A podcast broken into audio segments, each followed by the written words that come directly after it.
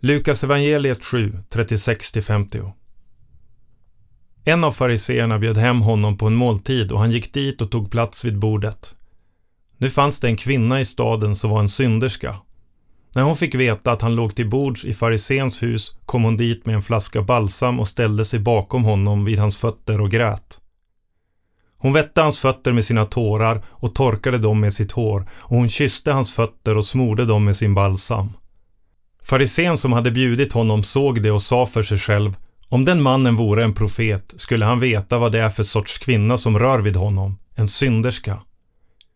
Då sa Jesus till honom Simon, jag har något att säga dig. Säg det mästare, svarade han. Två män stod i skuld hos en penningutlånare. Den ene var skyldig 500 denarer och den andra 50. När de inte kunde betala efterskänkte han skulderna för de båda. Vilken av dem kommer att älska honom mest? Simon svarade, den som fick mest efterskänkt skulle jag tro. Du har rätt, sa Jesus, och vänd mot kvinnan sa han till Simon, du ser den här kvinnan. Jag kom in i ditt hus och du gav mig inte vatten till mina fötter, men hon har vett mina fötter med sina tårar och torkat dem med sitt hår. Du gav mig ingen välkomstkyss, men hon har kysst mina fötter hela tiden sedan jag kom hit. Du smorde inte mitt huvud med olja, men hon har smort mina fötter med balsam.